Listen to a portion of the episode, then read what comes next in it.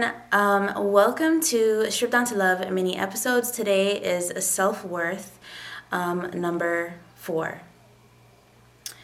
Don't let your past define you because in every situation, these lessons present themselves, and if you get it, that is what you should expound on, not your past where you continuously, quote unquote, made mistakes.